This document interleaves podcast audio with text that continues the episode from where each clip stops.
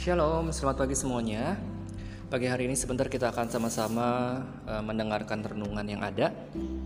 Sebelumnya kita akan berdoa terlebih dahulu. Mari kita berdoa.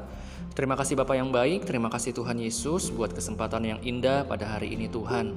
Sebentar kami akan mendengarkan renungan firman-Mu, Tuhan tolong kami, berikan kami hikmat, berikan kami pengertian, sehingga setiap firman yang kami boleh dengar ini boleh menjadi kekuatan, bahkan menjadi penuntun dalam hidup kami. Terima kasih Bapak, kami peralaskan doa ini hanya di dalam nama Tuhan Yesus Kristus. Haleluya, amin. Puji Tuhan, untuk pagi hari ini saya mengambil sebuah renungan yang berjudul Cintailah Taurat Tuhan. Nah, yuk kita sama-sama buka di dalam uh, Mazmur 119 ayat 97. Saya akan bacakan.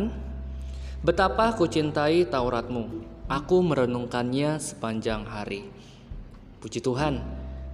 Kitab Mazmur ini adalah kitab yang ditulis oleh Raja Daud dan kita tahu bersama ya teman-teman bahwa Raja Daud ini adalah uh, seseorang yang dekat dengan Tuhan, uh, seseorang yang benar-benar melakukan apa yang menjadi uh, kehendaknya Tuhan. Ya di mana dia menuliskan kitab ini, ya di mana dia mengatakan bahwa betapa dia mencintai Taurat Tuhan. Ya Taurat ini artinya berbicara tentang aturan Tuhan mengenai apa yang harus dilakukan oleh Daud dalam kehidupan di bumi ini. Ya, kita lihat di sini di mana Raja Daud ini begitu mencintai Taurat Tuhan. Kenapa dia begitu mencintai Taurat Tuhan atau aturan yang dibuat oleh Tuhan? Karena Daud menyadari betul, teman-teman, bahwa kehidupan ini, segala sesuatu yang ada di bumi ini, semuanya adalah milik Tuhan ya semuanya adalah ciptaan Tuhan.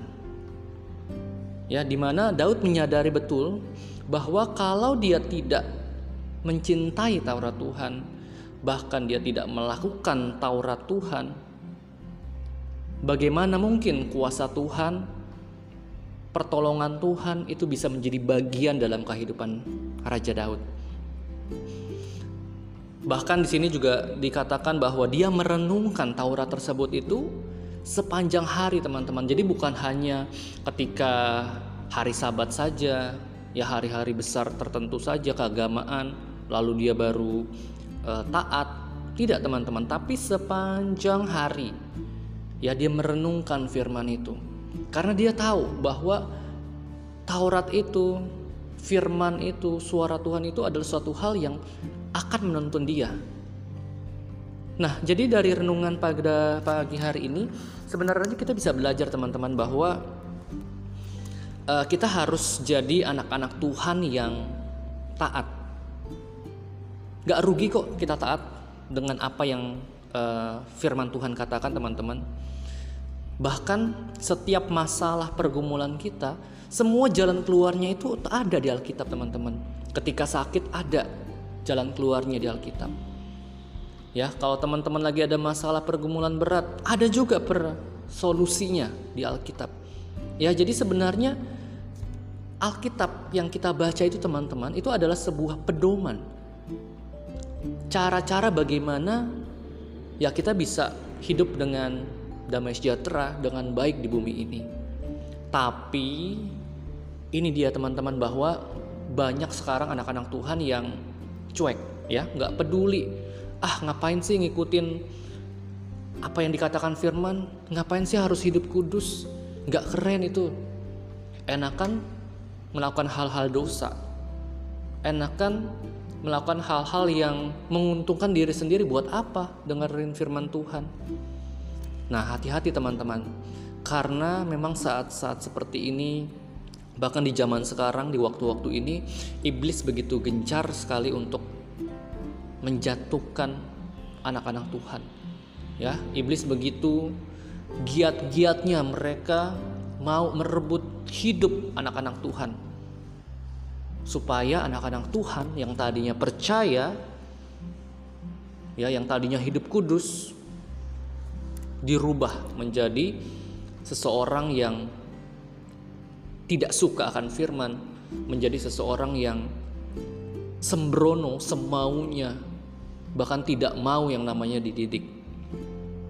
Jadi kesimpulan pada renungan hari ini, ayo teman-teman, saya mengajak untuk kita semua, setiap kita yang mendengarkan firman Tuhan ini, untuk kita cintai Taurat Tuhan itu. Ingat teman-teman juga bahwa ketika kita mencintai Taurat Tuhan, bukan hanya kita dengar saja, tapi kalau kita mengatakan kita cinta akan Taurat Tuhan, maka kita juga harus melakukannya. Ya, bahkan firman Tuhan pun juga sudah jelas mengatakan kita ini harus menjadi pelaku firman, bukan hanya pendengar, tapi pelaku. Pelaku ini artinya kita harus taat, kita harus mengatakan tidak kepada dosa. Kita tahu itu hal yang salah, kita harus tolak dan kita harus lakukan yang benar. Biar nama Tuhan boleh dipermuliakan dan kita bisa menjadi berkat untuk sesama kita. Puji Tuhan, demikianlah renungan pada hari ini. Semoga bisa memberkati teman-teman. Kita akan tutup dalam doa. Terima kasih Bapak yang baik, bersyukur buat pagi hari ini kami sudah sama-sama mendengarkan firman-Mu ya Bapak. Tuhan, tolong kami Begitu banyak godaan, tantangan yang harus kami hadapi, tapi kami percaya Tuhan bersama Engkau kami bisa lalui itu semua.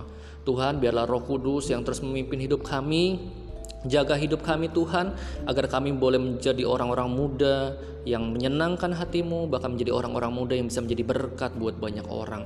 Terima kasih Bapak yang baik, terpujilah namamu, kami peralaskan doa ini hanya di dalam nama Tuhan Yesus Kristus. Haleluya. Amin. God bless you guys.